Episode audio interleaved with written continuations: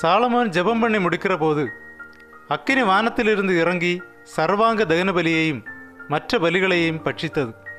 கர்த்தருடைய மகிமையும் ஆலயத்தை நிரப்பிற்று. இரண்டு நாளாகமும் ஏழாவது அதிகாரம் முதலாம் வசனம். சாலமோனின் ஜெபம் எவ்விதமாக அங்கீகரிக்கப்பட்டது என்பதை குறித்து இந்த பகுதியில் நாம் பார்க்கிறோம். நம்முடைய வாழ்க்கையிலும் நாம் ஜெபிக்கிறோம். ஆனால் அது தேவனால் அங்கீகரிக்கப்படுகிறதா என்பதை குறித்து நாம் சிந்திப்பதில்லை. ஆனால் மெய்யான விசுவாசத்தோடும் தாழ்மையோடும் செய்கின்ற ஜெபம் நிச்சயமாக தேவனால் அங்கீகரிக்கப்படும்.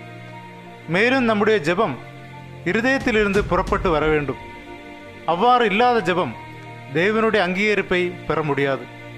மேலும் தேவன் ஒரு உன்னதமான விதத்தில் சாலமோனின் ஜெபத்தை அங்கீகரித்ததை நாம் பார்க்கிறோம். நம்முடைய ஜெபமும் தேவனால் அங்கீகரிக்கப்பட நாம் வாஞ்சிப்போம். நம்முடைய ஜெபம் நம் வாழ்க்கையில் மிகப்பெரிய காரியங்களை கொண்டு வரும் ஏனென்றால் நாம் விசுவாசிக்கிற தேவன் மிகப்பெரியவர். ஒரு அர்த்தமுள்ள ஜெப வாழ்க்கை நமக்கு தேவை.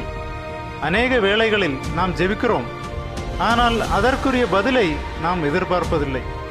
நம் ஜெப வாழ்க்கை அநேக வேளைகளில் ஒரு கடனுக்காக செய்கிற காரியமாய் இருக்கிறது.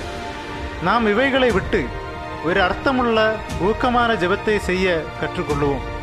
நீதிமான் செய்யும் ஊக்கமான ஜெபம் மிகவும் பலனுள்ளதாக இருக்கிறது. அவ்விதமான ஜெபத்தினால் தேவன் பெரிய காரியங்களை நம்முடைய வாழ்க்கையில் செய்ய இன்றும் வல்லவராய் இருக்கிறார். ஆமேன்.